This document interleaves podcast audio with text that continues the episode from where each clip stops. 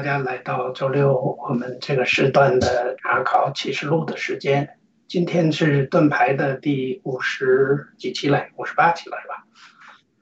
对，今天呢，我们主要查考启示录的第八章。第八章呢，跟第七章实际呢，实际上是有一个很有很重要的一个关系啊。就是第七章呢，就是说在以色列受印，我们记得就是说受印的话呢，就是指成立了这个十四万四千的军队，然后呢，外邦人也都归来了之后，那些所有得救的外邦人，对以色列的这些军队呢是有固定数量的，就像我们上次说的，相当于特种部队一样。外邦人的归来呢，就相当于预备役也好，或者是另外是神的军队归来之后，那个是没有数量的，没人数得过来，没人数得过来呢。还有一个另外一个原因呢，就是这个福音的计划一定是按照神的预定来完成的，只有这个完成了神的预定和计划之后，那么末世的审判呢才会真正的这样到来。所以启示录的第八到第十一章呢。可以八到第十一章整体的来说，可以作为一个单元来看。也就是说，这个七印呢带了七号，这两者信息呢始终是贯穿在始终的。所以我们在这里边看到了这个七号的问话题。值得注意的是呢，第七印就是五至八节里边呢穿插了这个选民归来的画面，而第七号呢之后呢又插了两个见证人的见证。所以在第十一节里，呃，十一章里边，我们能看到最后启示录八章一到五节可以有这么三个部分：一个是上天预备了审判；第二个呢是信徒坚持祷告，就是三到四节；接下来呢是审判降临全地。所以我刚才说这个呢，就是大概的一个概念，就是说这里边有天使印号，还有金香炉、祭坛、宝座。祈祷火，还有地上的雷轰、大声、闪电、地震等等等等，这一切，其实是不是基督 和教会进入世界？然后呢？所以这一切都是出于道成肉身的这个真理呢，也是出于敌基督的这个邪灵。所以这里边呢，是我们很多基督徒呢。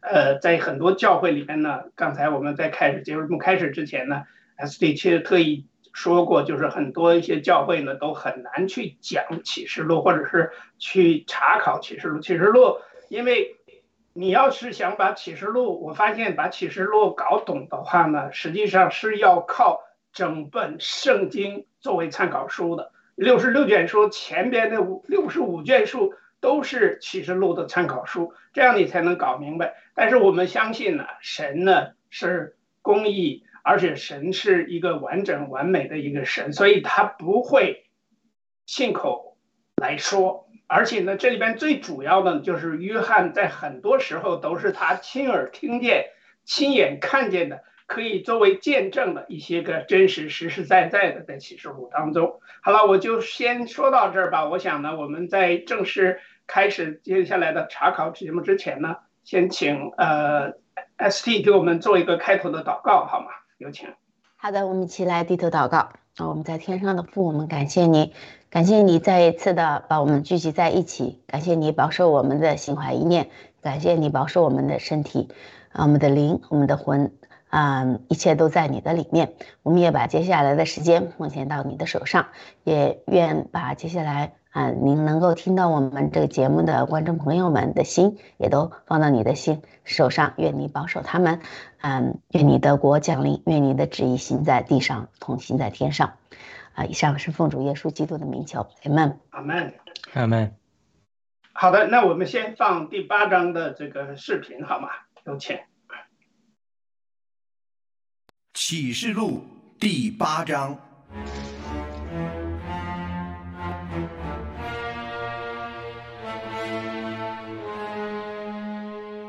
羔羊揭开第七印的时候，天上极静约有二刻，我看见那站在神面前的七位天使，有七只好赐给他们。另有一位天使拿着金香如来，站在祭坛旁边，有许多香赐给他，要和众圣徒的祈祷一同献在宝座前的金坛上。那香的烟和众圣徒的祈祷，从天使的手中一同升到神面前。天使拿着香炉，盛满了坛上的火，倒在地上，虽有雷轰、大声、闪电、地震。拿着七支号的七位天使就预备要吹。第一位天使吹号。就有雹子与火掺着血丢在地上，地的三分之一和树的三分之一被烧了，一切的青草也被烧了。第二位天使吹号，就有仿佛火烧着的大山扔在海中，海的三分之一变成血。海中的活物死了三分之一，船只也坏了三分之一。第三位天使吹号，就有烧着的大星，好像火把从天上落下来，落在江河的三分之一和众水的泉源上。这星名叫阴沉，众水的三分之一变为阴沉。阴水变苦，就死了许多人。第四位天使吹号，日头的三分之一，月亮的三分之一，星辰的三分之一都被击打，以致日月星的三分之一黑暗了，白昼的三分之一没有光，黑夜也是这样。我又看见一个鹰飞在空中，并听见他大声说：“三位天使要吹那其余的号，你们住在地上的民，祸灾，祸灾，祸灾。”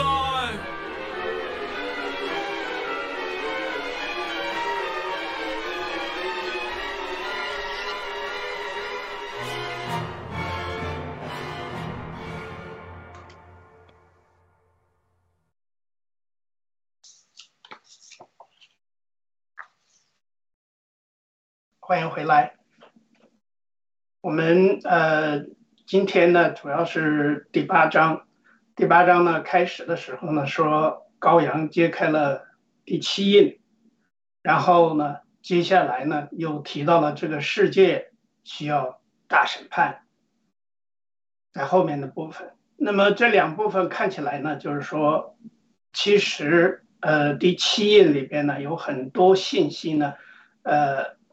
是让我们作为基督徒也好啊，作为普通的人也好啊，有的时候很难想象的一些事情，尤其是看见这些现象，然后呢，他又从天上到了人间，又从人间到了地下，所以整个的这个到了地狱吧，整个的这个过程呢，也有很多疑问哈。那我们就把时间先交给啊天赐良知大姐好吗？跟我们分享一下。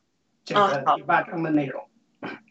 好，嗯，启示录呢，呃，这个有在这儿呢，有描述了三组的灾难哈，封印的惩罚，始于第六章，我们已经学过了啊，带来崔浩的惩罚呢，始于第八章啊，由此呢，又引起了呢，呃，之后我们会学到的晚的惩罚，始于十五章。那第七印的惩罚呢？启动了第一支号的惩罚。那第一节，当羔羊揭开第七印的时候呢，天上寂静约有二二克，仿佛呢就是整个天上都屏息静气的等候，等待上帝展开最后的行动了。天上的赞美歌声呢也停了下来。有可能是以示尊重此时这个受苦圣徒献上的祷告吧，啊，可能还有其他的一些，就是意思就是他们有可能也预感到这个惩罚会是很很大的一个苦难哈。那正像呢，西番雅书六章七节中说的，你要在主耶稣面前静默无声，因为耶和华的日子快到。第七印呢是有七支号和一个香炉，啊，七支号呢让我想起了约书亚第六章的故事，以色列人呢攻打耶利哥城之时呢，那些祭司哈。呃，他们就围着这个他们要攻打的城墙，呃，走了六天。第七天呢，上帝要祭司呢吹响号角，那呃耶利城就即刻呢这个城墙就倒了啊。所以那个时候是在地上的，现在是天上的号角吹响了，这对地上的人的警示就可想而知了哈。呃，那在。惩罚开始之前呢，另有一位天使呢，拿着一个金香炉，并将呃香呢献在金坛上。这金坛呢是在宝座前的。那我我我猜想哈，这个坛下就是那个第六章所描述的殉道者，就是在这个祭坛的下面说：“你呃，上帝，你什么时候为我们伸冤呢？”这哈。这个香呢，在第五章呢所所描写的就是信徒的祷告。那香炉里的香和烟呢，一同升到了神的面前。啊，同一位天使既把盛呃盛满烟火的香炉呢往地上抛下去，引发雷声、大声、闪电、地震。那殉道者的祷告。呃，升到宝座时呢，他们的祷告即刻就有了回应。天使将将这个火炭使劲倾到地上，就象征上帝就刻意的施行了惩罚。我相信圣徒的祷告跟上帝施行惩罚惩罚是息息相关的。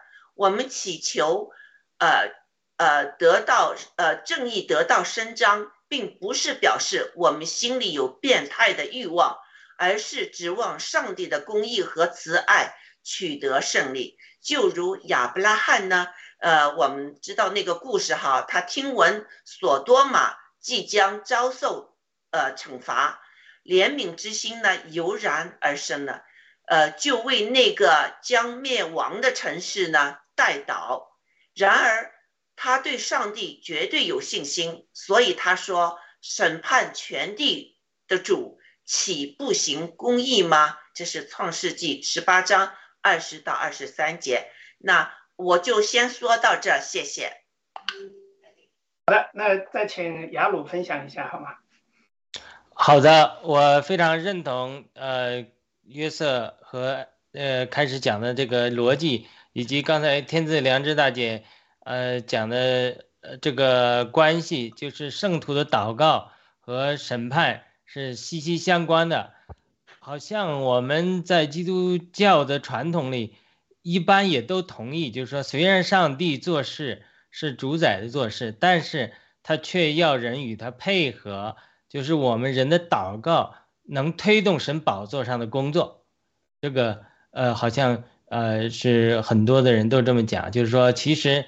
就上帝，他是不不需要我们去做什么，但是呢，他选择了，呃，要我们来配合。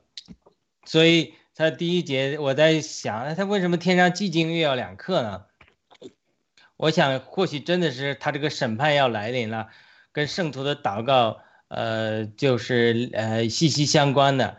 呃，刚才天赐良知大姐也讲了，六章那里那些在祭坛下的。圣徒他们呼求神，呃，来跟他们伸冤，伸流血的冤，不伸这冤到何时呢？所以主就回答他们说：“你们要给他们白衣，说你们要再忍耐片刻，等和你们一同被杀的人满足了数目。”所以呢，之前我们知道有了有了六印的，这里面有没有一些圣徒也有被杀的情形，也有殉道的情形？那到第八章之后，天上寂静约有两刻，他有没有是说他是在等待圣徒的祷告积累到一个地步，就是满足了神呃是公义的深渊的那个条件？按照六章讲的是你必须的，呃呃是和你们一样殉道的人数都满了，对吧？所以他到三节的时候，他另外一位天使拿着金香炉来，有许多香赐给他，要和众生徒的祈祷一同献在宝座前的金坛上。他这是描绘的，呃，很多圣徒的祷告。那但是这之前，就说是不是还有一个等候的过程？呃，无论如何吧，我觉得我们在呃祭坛中的祷告，对神宝座上的行动行动。是呃的推动是非常有影响力的。好的，今天呢分享到这里，谢谢。好的，那再请 ST 分享一下，你有什么呃问题或者想法？嗯，好，谢谢。其实我刚刚觉得约瑟那个和天赐良知还有你们几位讲的，其实就是差不多，就是啊啊，我我想的就是说啊，首先他有片刻片刻的安静，就是寂静的状态，就是说所有的人都。静下来，所有的啊，什么一切的事情都就停下来。就是我，我也觉得，我同意那个约瑟刚才的这种感觉。我刚才也在思考，我就说这个为什么要停这两可能有可能就是为神他在做预备，他就是说许神啊的愤怒，神的审判，他都是需要一个一个预备的一个过程。他我我的理解哈，我觉得可能就是为神在做预备。然后呢，这个第七个。第七个音，我觉得这里比较有意思，就是他第七个音跟第六个音，他他没有没有连续的一下一下一下写下来，它中间还加了一个章节嘛，对吧？然后就是说，说明这个七个印的重要性，这个七七个印啊，就是就是最最最最啊，就是这个这本书打开的整个的全盘的意义都在这里了，就是说，它就是要要要把神的计划，它的所有的东西全部都拖出来。啊，最重要的事情就即将就是要发生了，嗯，这这个就我觉得它主要是要表达这个这个重要的意义吧。这个第七印重要有多重要？好，说到这里，谢谢。好的，那呃，一国际有没有什么想问的或者想分享？没有，不着急哈。行，你在听。其实呢，我们也是都是在学嘛。你在查考这一部分的时候呢。我就问我自己一个问题，我说为什么寂静一定要有两课？因为按照人的想法呢，两课就是半个钟头嘛，对吧？一课就是呃十五分钟是吧？是吧？大家猜到是这个。但是如果说你比如说这个第七印要揭开之前哈，呃，因为我们知道每一印都意义不一样的，一共七个印嘛，呃，所以这里边这个时间上呢，就是说这个概念呢。我们知道，在启示录哦，在那个创世纪的时候呢，一一，它这个时间是以一天算的，大概有七天。我觉得这七个印呢，实际上也对应了这个创世纪的这个七天，所以有七印，对吧？有七个印，一天一天的。但是如果这两刻是两刻钟的话呢，这个我也不知道哈。我就是说，因为这个时间呢，在神在喂。不好意思，打断一下，我倒是真的不知道这个七个印是表达的每个印七天，没听说过。是不？是没听说过的。我这样想的，因为你回头想想启示录创创世纪的时候，用七天创造了人。为什么我这样分析呢？因为在启示录的目的是神要再来干嘛？要审判。审判的目的是什么？是要创造新天新地。我觉得在启示录应当是又是呃又是一个重新创造天地的一个过程，按照这个我们人的想法就是不破不立嘛，所以这样你就明白了为什么神要行公义行审判，要把这些都毁掉，然后重新创造新的。但是毁掉的前提呢是我们的灵魂一部分升天得救，他可能把这些人呢按照圣到启示录后边会说给这些得救的这些灵魂呢。重新给他建一个新的身体，完全新的身体，然后再回到地上的这个国，也就是新的耶路撒冷。那么剩下那些坏蛋呢？就我们认为的坏蛋，就是魔鬼、鬼魔，一切一切的这个恶的东西，就打入了永死。进入了地狱，所以神再来第二次创造新天新地。所以我在想，他这个七号啊，这些东西应该是对跟当时启示呃创世纪的时候，神创造以基督的耶稣的形象创造了人，创造了万有的七天的时间是相对应的。但是这七天到底是不是真的就是七天呢？这个事情呢，是我们不知道的，因为可能因为我们在那个，我记得好像是彼得曾经说过一句话，在上天那儿一天很可能地下就是一千年，所以现在我们不知道这个就是在人看来的这一刻钟、两刻钟是不是真的就是三十分钟。对吧？一刻钟是不是就是十五分钟？但是我想这里边他应该讲的是啥呢？就是因为这个很重要。刚才 S T 已经讲了，就是第七任关系重大，所以天上寂静了有两刻。要作为人的角度，或者是约翰当时现场看着那个角度，他都快急死了。你想想是不是？怎么出来这么半天？一等就等半个小时，我们也受不了的。你想人是不是这样？嗯。半个小时，什么声音都没有，什么都一切都静了，就是上帝让大家安静下来。但是实际上呢，神好像还要故意拖延一下。故意的意思呢，因为在第五印呢，大家不知道记不记得第五印的时候呢，一个信息说揭开第五印的时候，我看见祭坛底下有神的道，并为做见证被杀之人的灵魂，然后大声喊着说：“圣洁真实的主啊，你不审判在地上的。”人给我们流身流流血的冤，要等到几时呢？于是就有白衣赐给个人，又有话对他们说，还要安息片刻。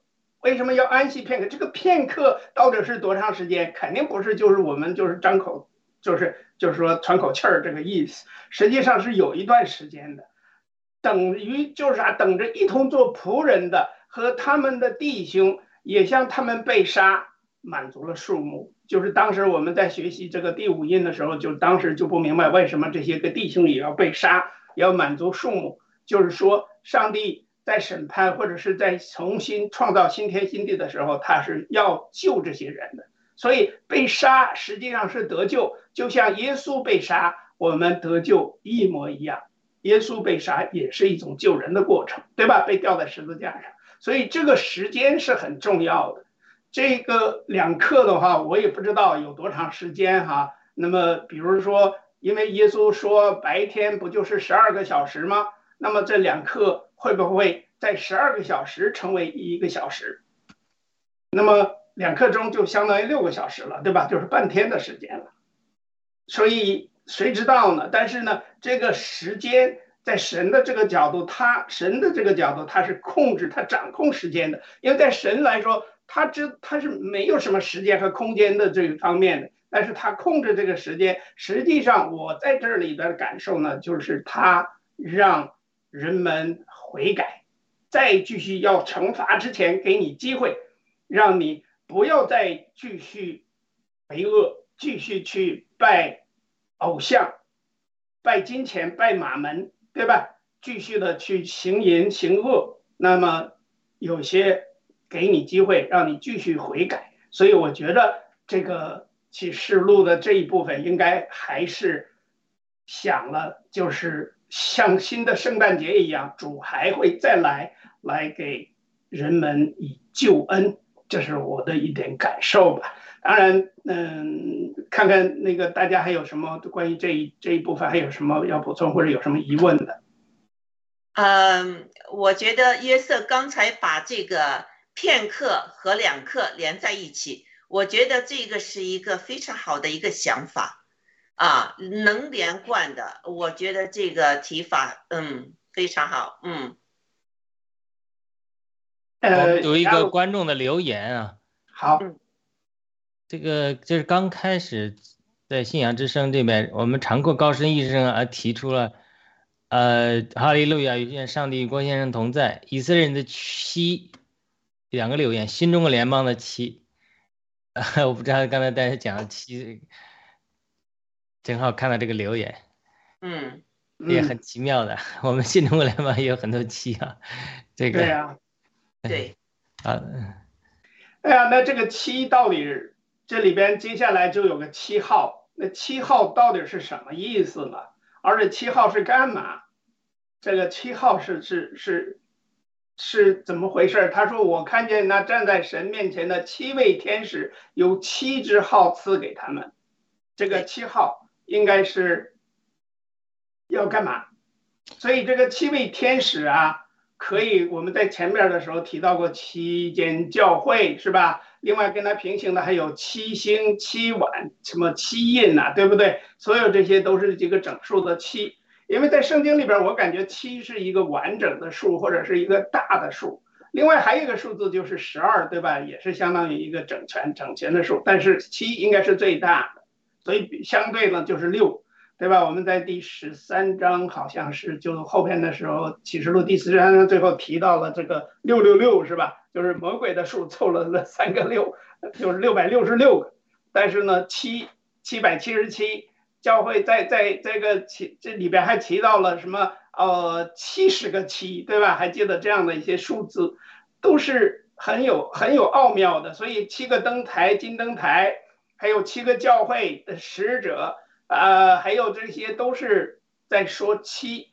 另外呢，我们在这里边，我想的意思呢，就是基督会在每一间教会都来给这些人报仇。给谁报仇？给基督徒受迫害的，为了传福音的基督徒来报仇。为什么？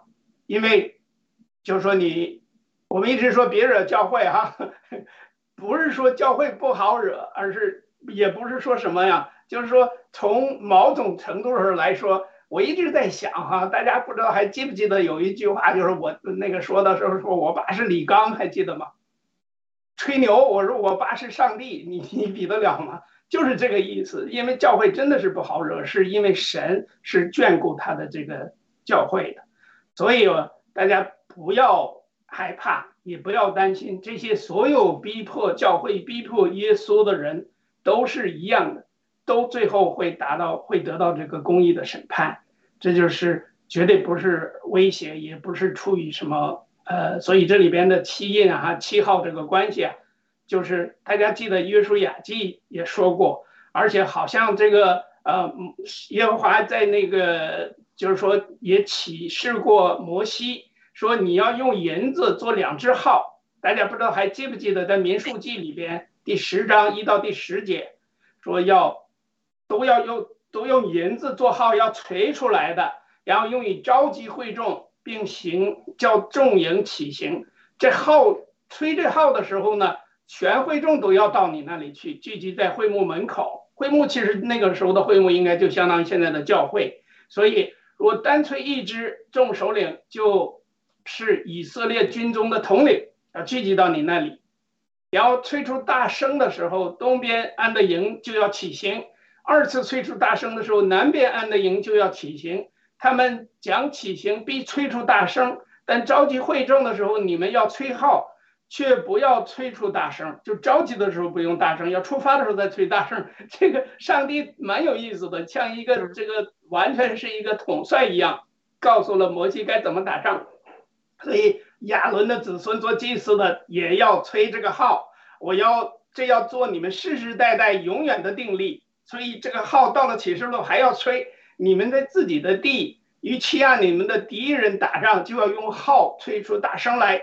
便在耶和华你们的神面前得蒙纪念，也蒙拯救，脱离仇敌。所以你们快乐的日子和节期，并月数献燔祭和平安祭，也要吹号。这都是要在你们的神面前作为纪念。我是耶和华你们的神。这是民数记第十章我所看到的这个号角。还有呢，马太福音其实二十四章啊，也提到了。那是人子要的人，人子的兆头要显在天上，地上的万族都要哀哭。他们要见看见人子有能力、有大荣耀，驾着天上的云降临。他要差遣使者，用号筒的大声。那又提到了这个号，将他的选民从四方，从天这边到天那边召集来，对吧？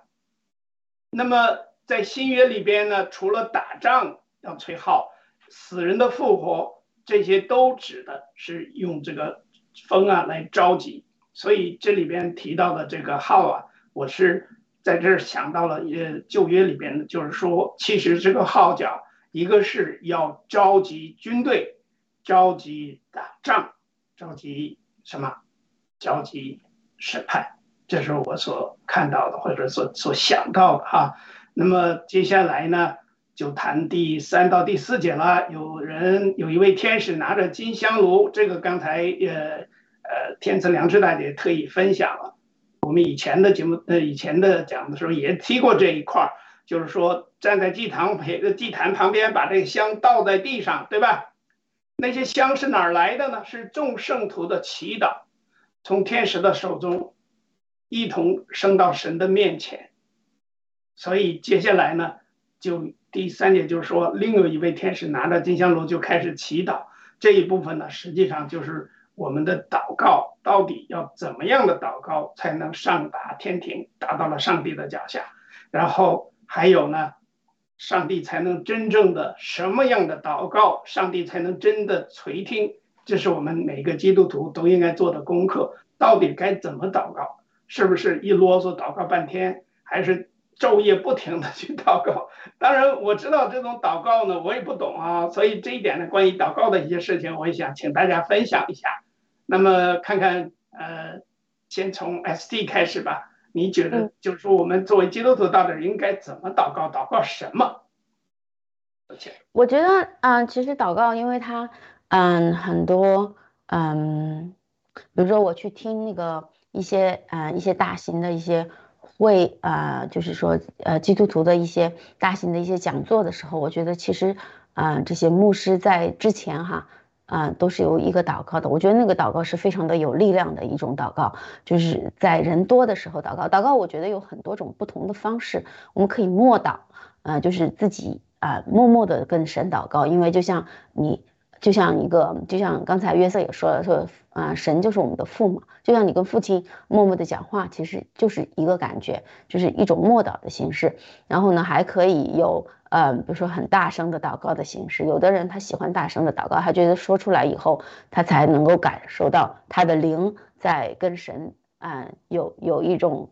啊，接触的感觉就是每个人的感受不一样。我觉得这个比较 personal，就像就跟说话的方式一样。有的人说话喜欢大声的讲话，有的人呢说话比较 gentle，还喜欢温柔的说话。我觉得啊，神任何任何一种祷告，只要是啊出自嗯真心的祷告，出自你嗯真真实的本意的祷告就行。但是就很害怕，就是那种我是不太喜欢的那种祷告，就是嗯。就像小和尚念经似的祷告，有有有，就是说很很厉害，他很能说，还有就是能够背下来很多的范文，就是对对圣经也比较熟悉。有时候我们就是啊信主比较长的呃基督徒，可能比较容易出现的一种祷告，就是就像小和尚念经一样的祷告，就是说啊说出来很多东西，但实质上可能没有真正的呃进入到这个我们所谓的进入到灵里面跟神联合。我觉得最好的祷告就是啊你在祷告的时候能够感受到。嗯嗯，一种静下来自己的心啊，然后呢，能够嗯，最好是跟神有一个互动，我觉得这是最好的祷告。当然，这种祷告不是啊时常有，而且呢啊时常对我来说时常都是没有的，很多时候都是啊啊趋于表面的一种祷告。对我来说，嗯，谢谢。嗯，谢谢哈。对，祷告要出于正义，出于公义，对吧？好，那么也请雅鲁弟兄跟我们分享一下，到底我们要什么样的祷告，上帝才会垂听呢？好的，我们讲祷告是太丰富了，所以每个人分享一个侧面，我就分享一个侧面吧。就是主耶稣讲了，说你们在地上捆绑的，在天上必被捆绑；你们在地上释放的，天上也被被释放。所以他这个你怎么地上捆绑？呃，天上捆绑了，你地上释放，天上释放了，那那我们肯定是借着祷告了，对吧？那圣徒的祷告对于推动神宝座上的工作是十分十分重要的。你看第一节他讲的的确是这样，就神是揭开七印的，是审判的，而且呢，七个天使也给了他们七个号，但他们并没有吹。到第三节的时候，才有众圣徒的祷告献上去之后，然后第六节讲了七位天使要预备要吹，所以他这个吹不吹号，他其实跟圣徒的祷告是非常有关系的，因为圣经中总是有一个呃天呃天使天君和咱们人地上的军队合作的一个问题。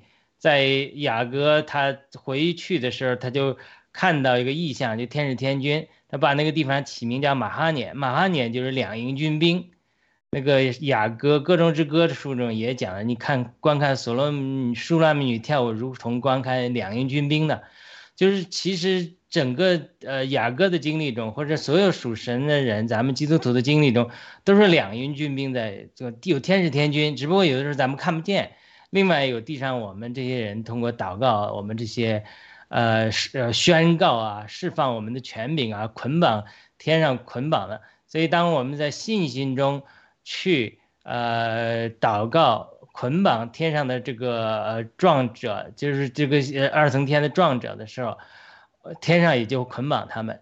天上怎么捆绑他们？那可能就是说，有的时候天使是执行命令的，他不一定是说直接听我们的命令，是我们当我们与神是一的时候，我们呃在教会作为基督的身体与神是一的时候，当我们宣告出来的时候，呃，这有的时候这就是有神的话的力量在那里，所以天使就会与我们配合，所以他这个天使就七号他就开始吹。所以七，所以七号的天使他吹出来，其实是圣徒祷告的结果，圣徒祷告带进审判的结果。那呃，刚才天赐良知大姐讲了，审判并不是说我们要去惩罚人类，而是他有可能是审判那些捆绑世人甚至作恶的人后面的那个恶者邪灵，就好像在埃及降的十灾。他不仅仅审判埃及人法老，他是审判埃及的，据说十个偶像，他是审判后面的邪灵，叫做脱钩。所以，当我们的祷告能够进到金香坛，就是与神交通的亲密的时候，如同亚伯拉罕祷告到那种亲密的交通里面，我想 S D 也很熟悉，就是我们讲的亚伯拉罕的祷告，他与神。呃，交通到一个彻底的情景的是，这非常这个透彻的情景的时候，他与神好像面对面说话一样。他其实，在金香坛那非常接近神至圣所里面的约柜了。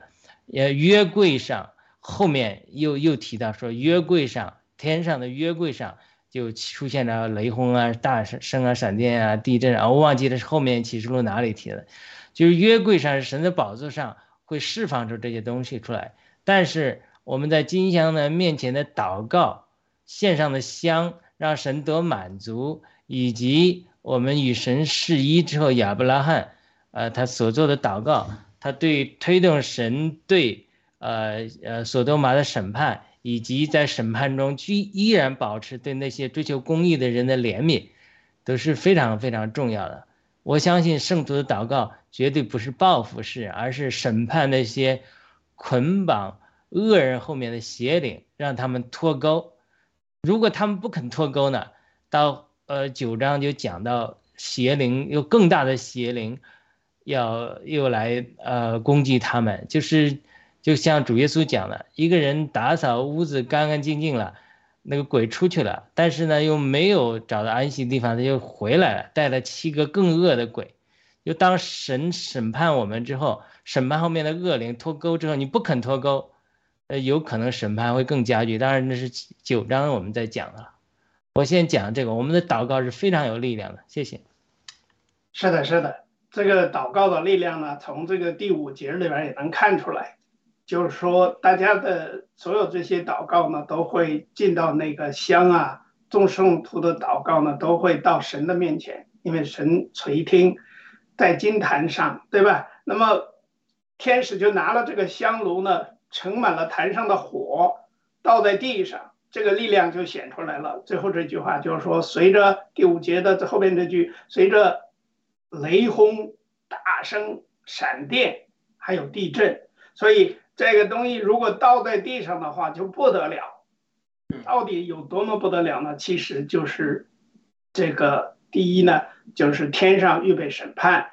然后第二呢，我们知道圣徒要坚持祷告，也就是说，在刚才我们提到那两课，就是这个时间段呢，就是寂静的这段时间呢，其实所有的基督徒要不停的去祷告。刚才大家都提到了祷告的内容，还有祷告的这个呃方法，或者是祷告的这个这个这个人祈祷的时候啊，因为天要罚，对吧？呃，上天要惩罚，就是把这火从天上倒下来。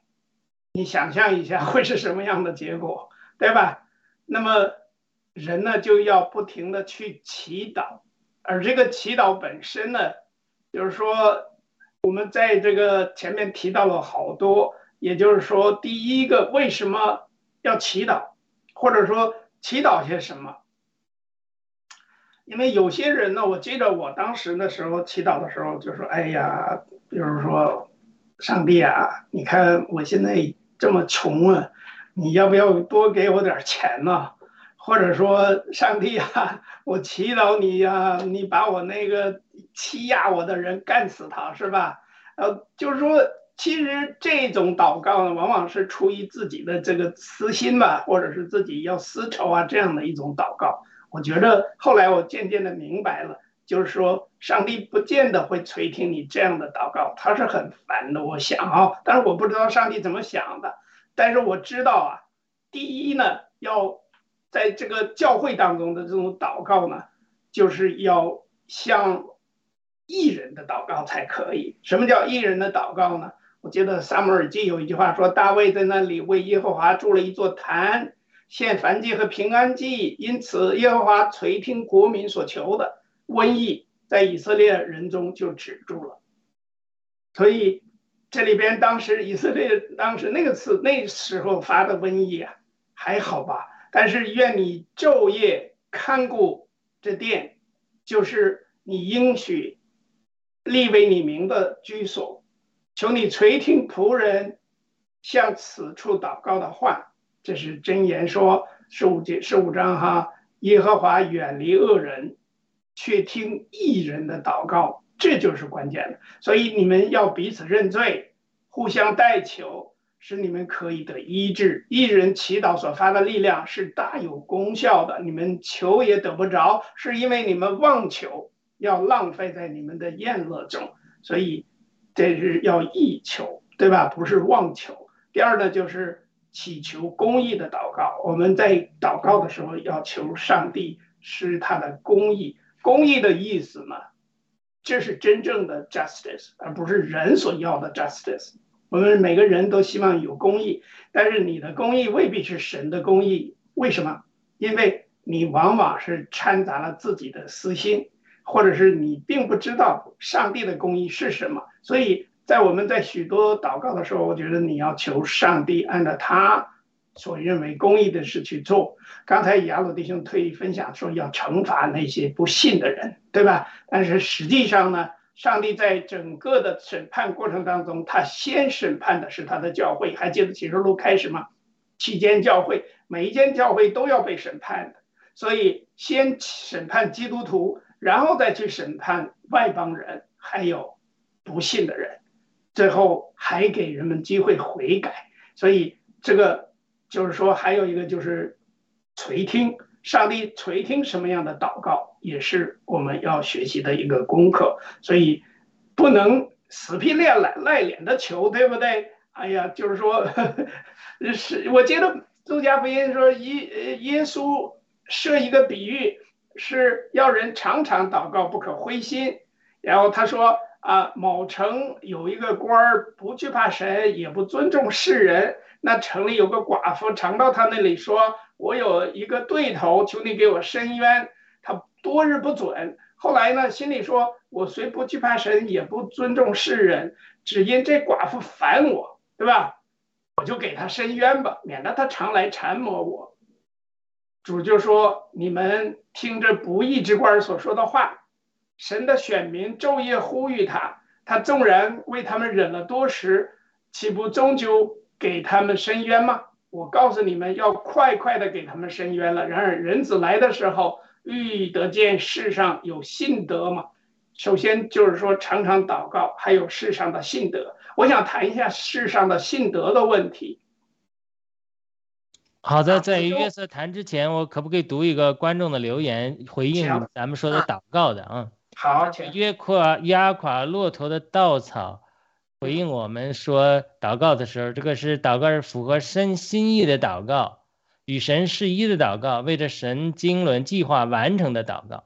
对，然后十一章十九节，我补充一个经文，我就结束。就刚才我讲的，于是神启示录十一章十九节，于是神天上殿开了，他殿中出现他的约柜，然后有闪电、声音、雷轰、地震和大雹。所以这是我刚才提到，就是约柜出现，神的宝座的确是带进审判，但是我们的祷告能推进神宝座上的工作。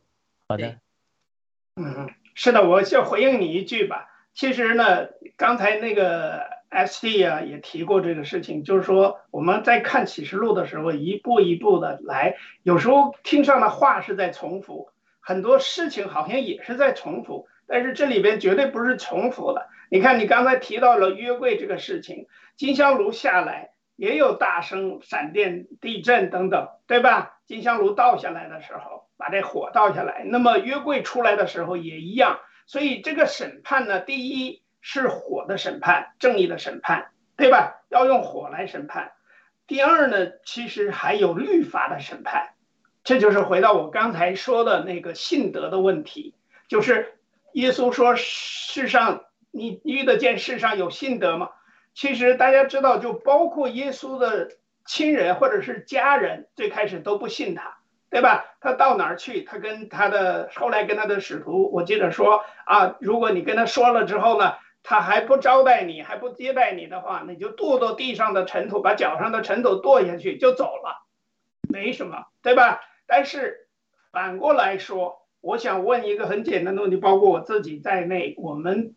在地上这些年所行的事情，你能说没撒过谎、没骗过人吗？没有人可以这样讲的，一直都是这样。我举个简单的例子哈，中国人哈，我我我就是说中国人，每一个人都在内，当然不包括在加拿大或者在美国后来出生的小孩子，凡是在墙内在中国生活的人，你有没有印象当中你的？有有人敢说你没有用过假的，或者是那叫什么来的软件儿哈？比如说 Microsoft Word 什么 Office，我记得我们没有谁用过真的 Microsoft Office，都是盗版的，对不对？那你说这是不是作假了？好吧，我就说到这儿，请大家补充。嗯，好。那我想说说这个第一个天使吹的号哈，那个第一个天使吹号之后呢，就有冰雹雨雪掺杂的这个惩罚，使人想到呢，上帝就是救以色列出埃及那时呢，也是有这样的一个一个惩罚哈，就是呃降在埃及和法老身上的。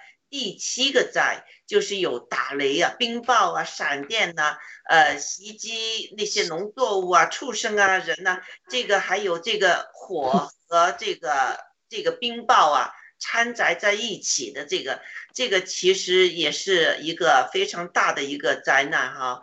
呃，在这儿呢有说到呢，就是三分之一地上的呢，就是有被这个惩罚了。好。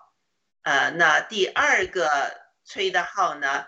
呃，我们也看到，就是把这个火着火的山呢扔在海中，这个可要一个大历史了。就我们人是完全没有可能做到，我们人创造的机器也没有可能做到，就是把一个着的山，不知道这个山有多大哈。这个着的火呢，就扔在了这个海里，使那个海水呢，三分之一的海水呢变成血色的。那我们如果看看到这个摩西带呃埃及人出出呃都呃带以色列人出埃及那时，呃他们也有小规模的哈和那个呃这个埃及的这个背后的魔鬼斗，使得这个埃及的水。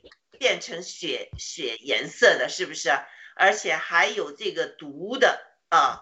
那嗯嗯，这个景象呢，就使我看到了哈，就是这些呢，就是你可以看到是大自然的力量，而不是人的力量了。就是在这些威严之下，人们不得不敬佩，就是敬畏我们这位创造主。上帝，就是不是用人的炮弹、子弹怎么去去去，就是做他的惩罚，而是用自然、大自然的这个啊号角呢，呃，它吹响之后，大自然就会有反应啊。那第三个吹吹号呢？就是有啊星星掉下来，这些星星呢是非常苦的，使这些呃海水呢，这水呀，就是呃我估计是河水吧，呃，因为我们人是从河水那拿拿这个呃喝喝的水，那呃有苦苦的味道不算数呢，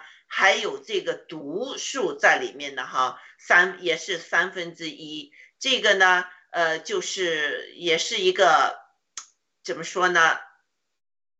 非常就是使人惊叹这个上帝的这个力量哈。他如果我们从现在不去思考上帝创造这个宇宙，使这个宇宙平衡运行的这个力量的话，那到那个时候我们就能看到上帝惩罚的力量是怎么样了。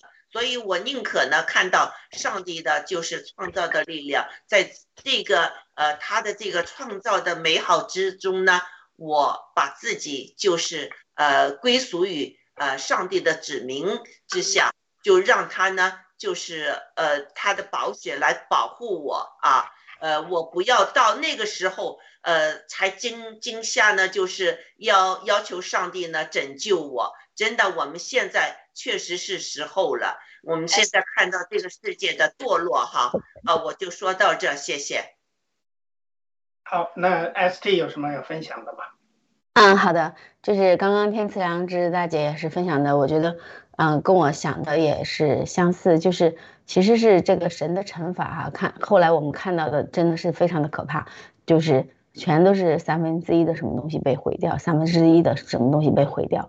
我我想分享的就是这一个点，就是我们我们看到的这个圣经里面说到的这个海里的呃生物哈死了三分之一，然后呢，嗯，这个啊，我我我我稍微找一下这境界，不好意思，我想念一下这一段，嗯，海海中的活物死了三分之一，船只也坏了三分之一。我看了，啊嗯。海的三分之一也变成了雪啊！前面写到，就是说，呃，我看了一些解经的，它里面也讲到，他说，实际上，啊，也给我一些提示。他说，实际上我们全世界现在的这个发展，哈，嗯，他说当年的这个罗马帝国，当然说的现在我们其实。呃，包括美国，还有现在我们这个世界的这个纷争，其实很多时候都是因为这些都是海洋文化嘛。海洋文化，他他说这个海里的这个活物死和船只坏了三分之一的这个看上去一个不起眼的点，它实际上是表明的一个整个的一个全球经济的一个呃世界的经济全球化的一个状态下面，这个海海里面的这个运行全部都停滞了以后，你想当当时我们想到这个。嗯，几个几个月前我们就知道中国的那个，呃，那个上海港当时因为它那个清零政策嘛，所以呃上海港当时啊不能运行的时候啊，大量的质押导导致整个整个这个经济的一个衰退，然后然后就是呃引起的一些之后现在现在都还有一些大众货品啊这等等这样这样的一反应，导致现在啊他们。很多船只都不敢不敢在那里停靠嘛，导致中国现在的船运，嗯，这个海运就急速的衰减哈。这个事情我就想到，我说如果是真的是船只坏了一半，这个。啊，像神所预测的，不是如果了，一定会有这个事情发生。然后水里的活物死了一半，这个海上的这些运行全部停止的话，这个对我对我们大部分的人类来说，真的是一个非常可怕、非常非常可怕的一个事情。就是因为现在就这个世整个的世界的经济其实是连为一体的，谁也各个国家其实谁都离不开谁。如果是断掉这个这一支的话，嗯，这个这个世界，啊。可能真的是会会像蘑菇先生以前分享过的，就是大家都回到了那个 比较比较早期的石器时代，不至于石器时代，这大家都回到了这个只能在啊你这个地图板块上面连接的这一块互相互相能够交流的一个一个状态。好的，谢谢。好的，呃，我想那个关于这个，就后边这几节啊，包括第六节开始到第十三节哈，主要是谈到了这个这个世界需要这个大审判。那么这个审判呢，应该说这是第七号，对吧？所以我们注意到了这个这个七号，呃，七印啊，对。这个七印后边呢，其实从第八章开始，这个末世审判就已经开始了。但是这个跟我们现在所生活的时代有多少联系，有多少关系呢？我想呢，就是说，第一，我想再重复一下哈，这七号分别对应的主题呢，第一号呢是说的是树和草，这个呢就是说在创世纪里边呢提到了。二十第一章第二十九节到三十节说，神说：“看呐，我将遍地上一切结种子的蔬菜和一切树上所结的果子，有核的果子哈，全赐给你们做食物。”然后三十节说：“至于地上的走兽和空中的飞鸟，并各样爬在地上有生命的物，我将青草赐给他们做食物。”这事儿就这样成了。其实。那个时候创造的人实际上是只吃蔬菜和果子的，对吧？好像我觉得那个时候应该是素食者。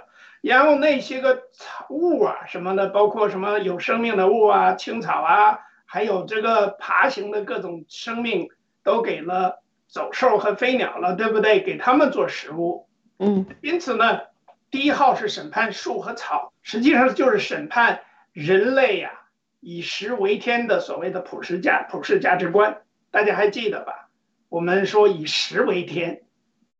中国小的时候，我受的教育就是“民以食为天”，还记得吗？其实就是不要上帝。为什么？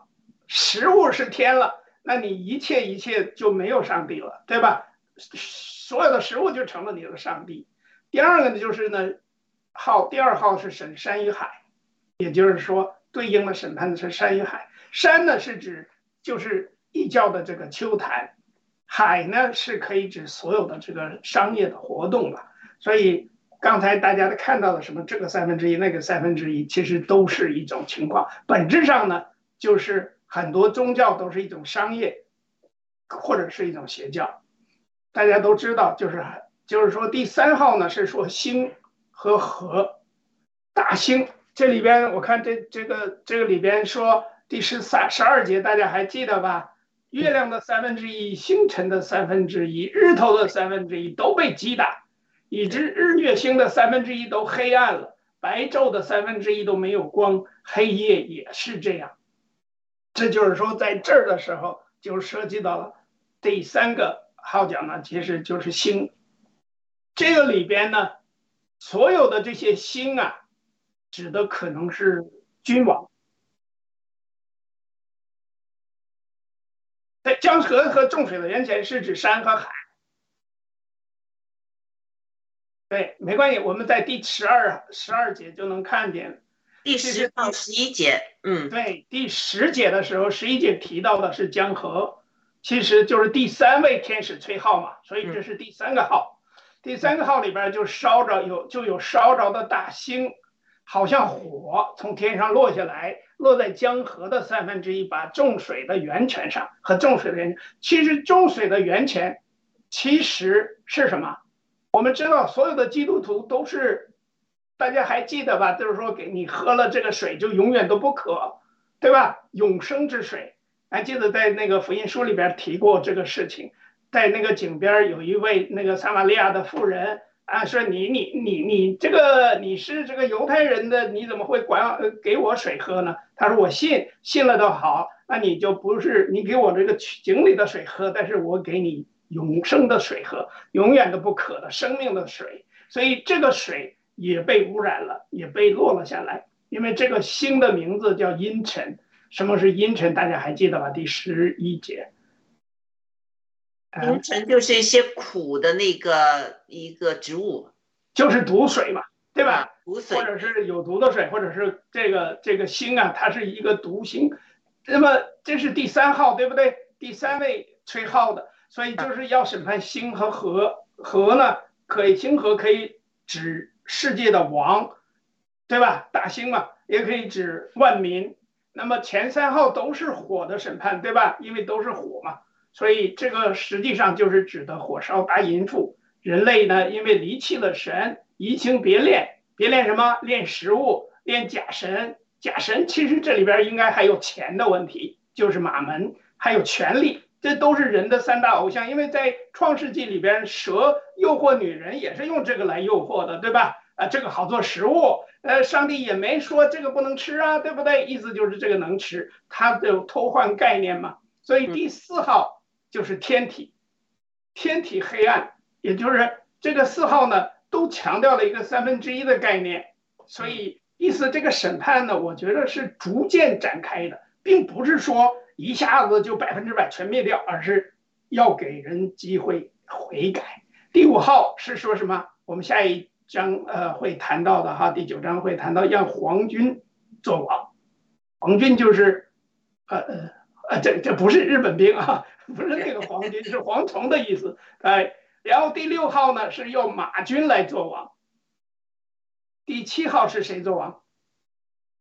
就是基督来做王。所以这个七号呢，轴心呢，其实最中心的部分是第四号。大家还在吧？还记得吧？就是说第四号呢，是整个天都黑暗下来了。嗯。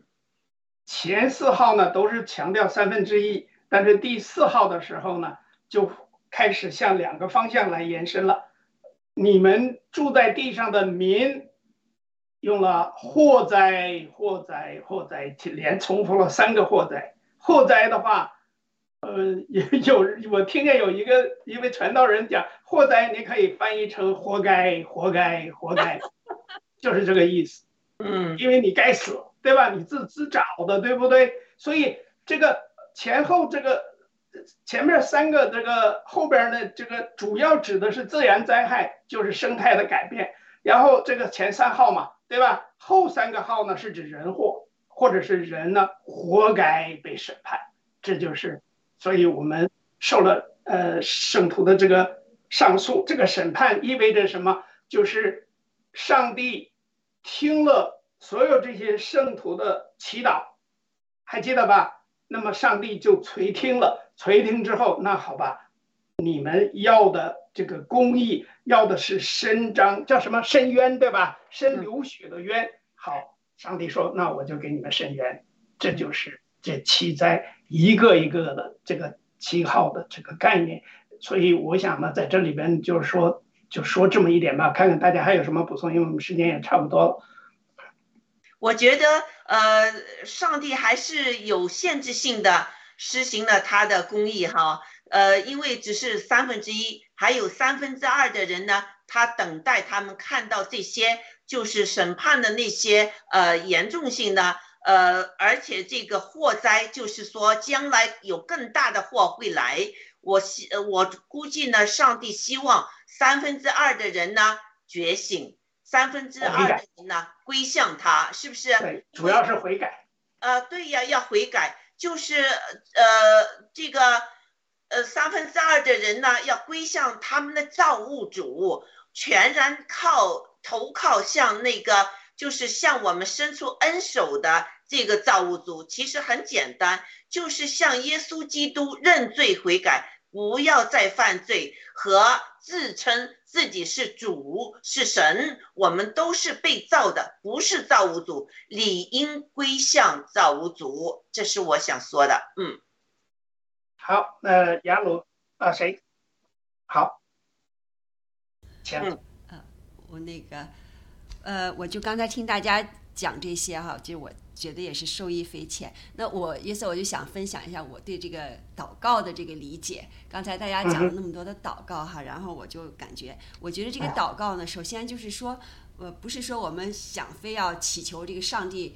啊，你给我什么吧？我们期望什么是吧？比方说是 你刚才约瑟讲，你给我金钱吧，你让我富足吧。我们光坐在这儿祷告，在在这里头不动，那是不可以的。我想的就是说，我们做了什么，你做了什么，然后你祷告的时候，你会向这个上帝就是相当于汇报吧，说我做了什么，那么我可不可以得到什么我想要得到的？然后下一步呢，可能上帝会，比方说是托梦呀，或者是怎么，你自自己的感受啊，会告诉你，你你应该再去怎么做，然后你就去做。其实就是我们现在所说的行动，我们必须得行动以后，让上帝，你告诉上帝你怎么行动了，上帝会告诉你这个行动对不对，或者是你该继续又指导你去怎样的去行动。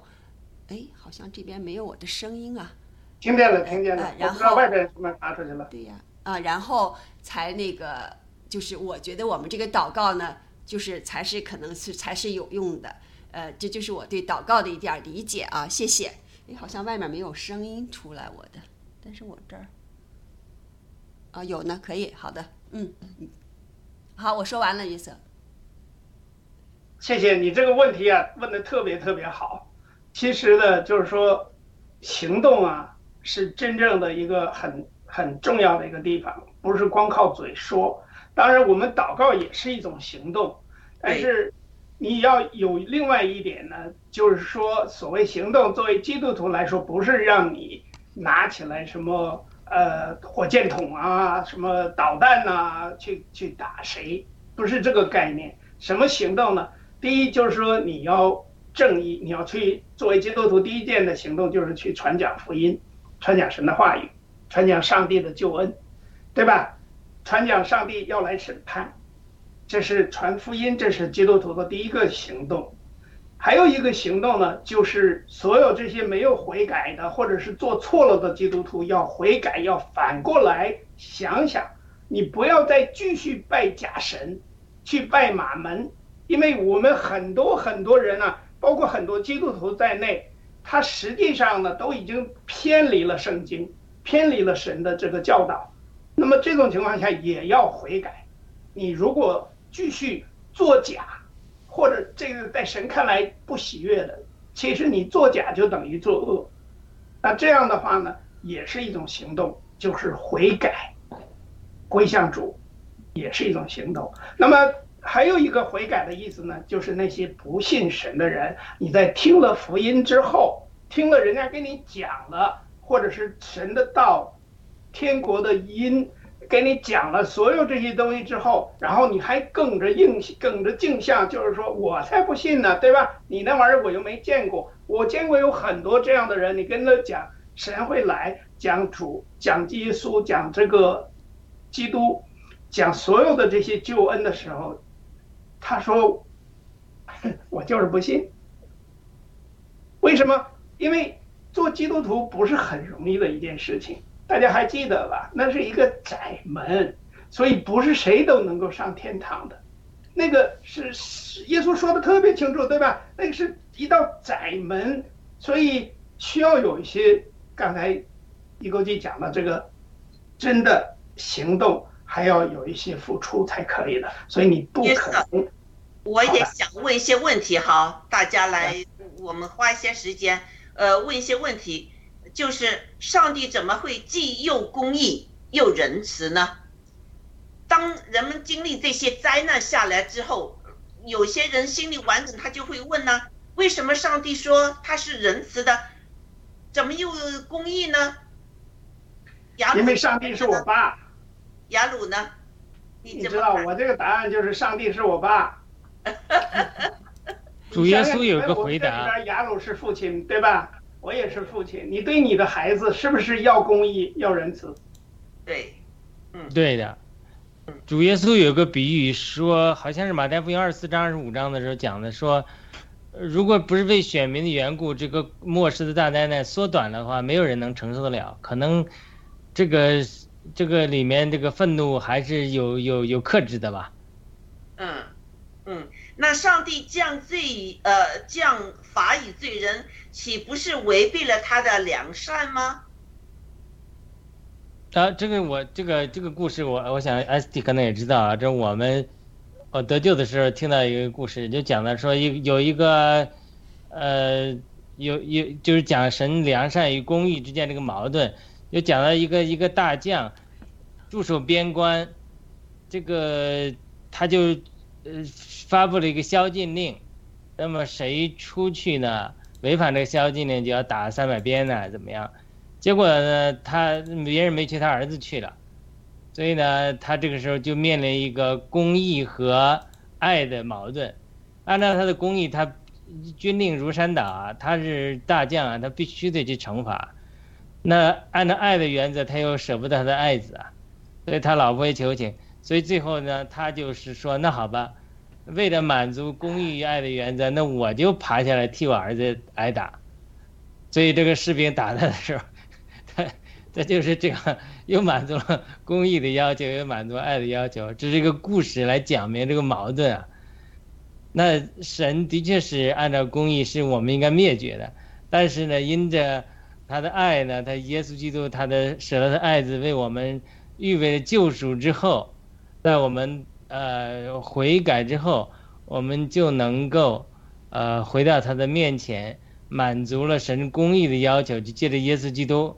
但是如果人不可不肯接受神在耶稣基督里成就的这个救恩，他这个就比较麻烦了。他这个就是主耶稣来讲呢，主耶稣说他不是说我来定你们的罪，而是人犯罪之后，自从亚当犯罪之后，世人的罪已经定了，已经要下火湖的了。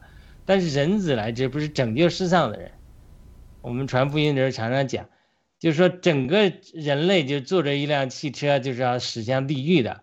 但现在呢，主耶稣又开了另外一辆汽车来，就好像那时候纽奥良发生大洪水之前，呃，我劝一个朋友要赶紧离开，他他他不不肯听，最后仓促的跑，这人是，呃，这个保住命了，但是呢，呃，没有这个呃财产都损失了。我早就劝他，我说哎，不知道，我那时候我也没什么感动，我就是觉得他不对，他应该应该赶紧呃离开纽奥良一个同校友。就有的时候这样，我就举这个例子，就是好像比如有一个巴士来到纽二良了，说现在纽二良要洪水要淹了，赶紧上车子就走了，否则审判要来。他不是说神的审判，这是因为等到最后了，人一直不肯悔改，所以真的审判要来的时候，那不不愿意搭上救恩车辆的人，他没没办法，他有一定啊，他要受点苦头的，这个是真的是没办法。而且这是到启示录，咱们可能还没到这一步，就是说。整个人类的福音的列车已经在运行，咱们的嗓子都喊破了，主要是咱们都精疲力尽都喊，对不对？咱们就在这喊，都是说赶紧上车吧，上车就得救。那很多人就就是不信，所以他当不信的时候，他这个时间时间点到了，这都是时间点到了之后，如果你二两一样，他这个洪水来临的时候，我这个朋友所有的财产都损失，就是赶紧连夜开车离开城市，算是保了一命。嗯，但他就不听我的。我那时候他，因为我在洛杉矶，他搬到洛杉矶，他太太在纽二良，我就有可能是上帝感动我，但我不知道。我说你赶紧让你老婆辞掉工作，搬到加州来，不要这样分着，不好。他就不听，他也不还没信主啊，他也我给他传福音，他也不听，我给他讲这个，他也不听，最后损失真的还蛮大的。啊，我也举个例子哈，比如说一个人开车子。他这个不守规则，结果啊，就是呃呃给这个警察抓了，呃，就是上法庭。那法庭判他呢，呃，确实不不就是遵守规则，就罚罚他的法呃钱，说你是有呃有违法这个违反这个规律的，你的罚钱。但是呢，我认出你，你是我的同呃就是同班同学哈。呃，为了我们以前的友谊呢，这个罚款的钱呢，我帮你就付了，因为他说他没有钱给那个罚款嘛。那呃，这个法官就说，我帮你付了，你从今之后你要遵守这个开车子的规定，你不能再做同样的事情了。那他就是之后回回回去哈，觉得自己挺得意的啊，想不到有一个同学做了法官，呃，让他就是倒呃逃过了这一次要要被这个他犯这个呃这个规章制度而造成的要罚款。那之后呢，他开车子呢，他就更肆无忌惮了，就是乱开之后呢，又给这个警察抓了，上法庭了。之后，这个法官说：“我已经警告你，而且我已经为你付出了我该付出的。现在你得受到这个你所犯的罪的惩罚就是要啊有呃大大笔的这个罚款或者要坐牢。这个故事就是呃这个我们三分之二的人吧，呃在这个时候是不是我们呃要想到耶稣基督已经为我们把他的生命交上去，背上了我们所有的罪，就像这个法官呃他给帮这个这个犯法的这个人呢。交了这个这个罚款，耶稣基督用他的生命来帮我们交了这个罚款，使上帝的怒气呢平息了，是不是？但现在呢，那些人继续这样犯罪，继续犯罪，到时候三分之一的这个警告给下来了，你那时你应该怎么样呢？应该。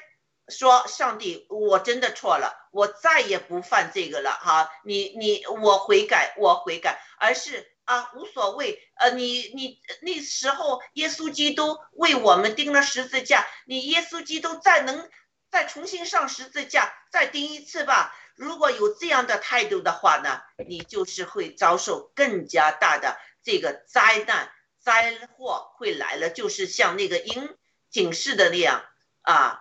灾祸了，所以这个这就是我的一个比喻吧。好，谢谢。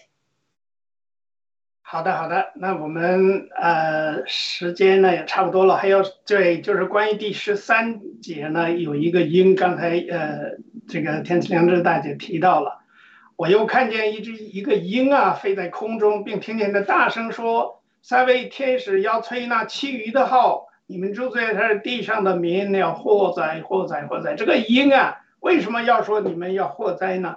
其实鹰还是在提醒，所以在这个启示录里边也提，呃，不是创世纪里边也提过鹰，还有出埃及记都提过。他说这个鹰啊会把他救走，或者呃会把一些人飞救走。所以我觉得第十三节里面提到这个鹰呢，在吹后边那个呃，就是说第四位之后嘛，对吧？说黑暗了一段时间，黑夜就是这样，对吧？但是呢，鹰呢却提醒后边还有三个号要吹，所以地上的民呢，你们要有祸了。但是呢，还提醒这个有祸的同时呢，实际上也是在唤醒这些上帝的民众子民呢，要悔改。我觉得这里边最后呢，在第八章的结尾的时候又提到了悔改，但是这种悔改。应该是到了刚才大家提到的，就是上帝的这个忍耐呢，应该是到了最后了。也就是说，现在如果你再不悔改的话，恐怕也就没有什么机会了。我觉得这也是这个时间的到来。但是这个时间到底在哪儿呢？谁都不知道，因为上帝说了，呃，是耶稣说我会像小偷一样突然就回来，对吧？也就是说，你根本不知道我啥时候把你钱包拿走了，你都不知道。所以呢，先别着急。想着你的钱包的事儿，因为那些钱包都是属于这个世界的，而不属于神的国。那些人呐，人的罪性已经很大了，把人上帝创造的人的 DNA 通过 mRNA 这些疫苗来改变，这个是很大很大的罪了。所以我觉得，呃，上帝对对这个问题一定会有一个惩罚的，这是我的一个看法。那个 ST 刚才要说什么？我觉得啊，神其实跟我们说啊，其实我觉得我们作为基督，不管是不是基督徒，我觉得很多时候啊，我们啊，神的话总是能够给我们很多智慧和启示。他就是啊，其实也跟我们说啊，凡事都可行，但不一定有益处。也就是说，实际上我们做事情啊。不一不应该畏首畏尾，就是说啊，比如说你做了啊，你你比如说信了基督基督教，很多人就说啊，我有很多限制，我我这个也不能做，那个也不能做，我什么都不能做，又不能吸烟，又不能喝酒，又不能怎么样怎么样。其实并不是这样的，神跟我们说，我们其实很多事情我们都要放胆前行，我们要做我们觉得可以做的事情。是什么东西来限制我们呢？其实就是我们的良心。我们信主以后呢，我们的灵神神的灵就进入我们的灵，我们的灵他会告诉我们。我们做不好的事情，或者是呃的时候，我们自己会有感觉，就像就像就像我们有的时候说啊，他不会有良心的谴责吗？有的人他就是没有良心的谴责，比如说有的人啊，就是一直推推推疫苗的这些人，包括夫妻还让现在。就是啊，每每个人现在美国人每一年都要再打针，我觉得他们很多人说他他可能会很不安，在私底下，我我觉得是这种人他可能不会不安，为什么呢？他没有这种良心的谴责，因为他他不信神。我觉得很嗯，大家有这种感觉的人才才会是真正他有良知的一个人。就是说，我觉得很多时候我们不不要去去去啊，也也不用去呃定谁的谁谁的罪，因为神也跟我们说嘛，其实嗯，他自有他的主人定他的罪。很多时候嗯，我们就按照我们嗯的良良心，我们自己的感觉去去做很多事情，我觉得就可以了。还有就是每个人他都有自己的自己的路啊。比如说你现在觉得啊，他做这个啊怎么样不好或者有错误啊？当然不是指那些邪恶的人哈，我我只是指 general，比如说我们身边的弟兄姊妹，或者是我们报了革命战友，或者是我们身边的朋友，你觉得你现在看他觉得这个事情不一定是啊不正确，在你看来可能不不符合你的观点，但是不一定。我觉得神对每个人他都有他的计划，就是说啊，可能这就是适合最适合他的一条路。对呀，神爱世人嘛。有一个好消息哈，我想和大家分享的就是我的一位朋友，呃，那时候打了一针，我劝他你不要打针，他不相信，因为他有一个侄女是医生，所以这个他们全家人，呃，有牧师，有什么啊，一个大家庭，呃，都打了针，呃，之后他打了三针，我真是，我说我我我真是想不到你打三针哈，那时候我也和他说了一些，但是他不信我。呃，不信我，但最近呢，他打电话给我，他说我我最近因为他有亲人过世了，他就说他查了那些资料，他确实觉得呢这个疫苗是不好的啊。那我说你现在明白他是基督徒，我说你明白不怕，我说呃有这个青蒿湖指示一下就是排毒或者怎么样，他非常想要这些。信息和那些就是青蒿湖脂啊那些东西，呃，我们就是祈求我们认识的啊，呃，朋友也好，基督徒也好，我们还是要尽我们的责任呢，为他们祷告。好的，是的，所以我想呢，在今天的这个节目里边呢，有一个有一句话呢，就是说有个雹子和火掺着丢在地上，也就是说，大家还记得这一节经文，也就是第一号出来的时候。第一位天使一吹号，就有雹子和火掺着血丢在地上。所以，这个雹子和火怎么会到一块儿去呢？我们依然按照常人的想法说，有冰雹和火在一起的话，那那那是什么样的一个状况？也就是说，觉得有的人说，哦，我记得有人说这不可能，那雹子是冰啊，那么。到底是什么意思呢？我在这里，我只能理解成应该是冰火两重天的意思，也就是这种惩罚是让你冰雹掺杂和火掺杂，就是这个降的灾就更厉害。这里边大家呢，这要到下周六之前呢，可以再看一看《出埃及记》里边的第九章。啊，十八节啊，还有第七章十七节，还有第九章的二十三到二十六节，这他谈到了，就是刚才那个天赐良知大姐也说过的，就是埃及的十灾，这个十灾跟这个七号所带来的这一些每一次的这些事情，都有一些平行的一些个概念出来，所以圣经真的不是随便写的，那是圣灵的启示，很多话语呢都是应该是信实的。应该是可靠的，也就是说，你能够清清楚楚的从圣经就来解释到圣经，不需要去看那些个有些那么这个那个的一些个教义呀。好多人写的什么这个教义那个教义，这些教义有的时候在一段时间或者在一定的单位的时间起作用，但是圣经真的是一个永恒的真理。所以我想呢，就是说我们大家在下周六之前，我们继续看一下。出埃及记的这一些关于实灾的问题，因为我们在呃第启示录下边呢，就是说第九章的时候呢，又谈到了两种大的这个天法，一个是上帝兴起皇军，又兴起马军来惩罚这个世界，或者是来为我们所有的基督徒报仇。那么这种仇到底是怎么回事？我们可以在下周六的时间会继续查考。启示录的第九章，那最后呢，我想请呃雅鲁弟兄为我们做个结束祷告，好吗？有请。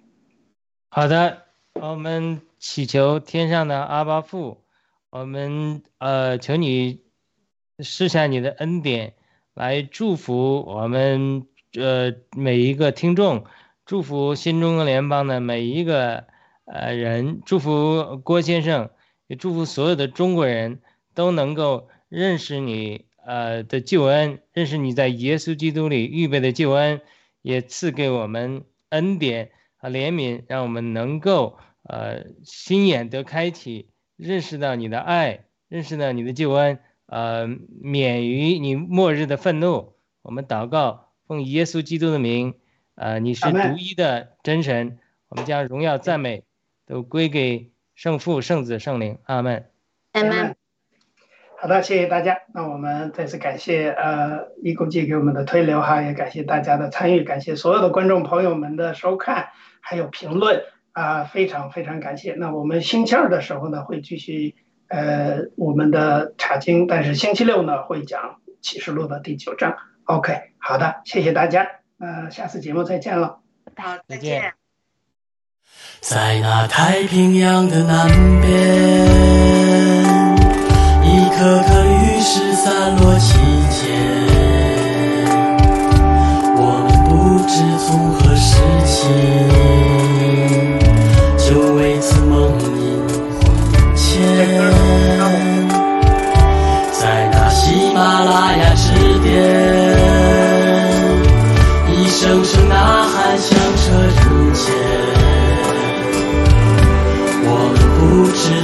的事情，就坚定信仰勇往直前，只为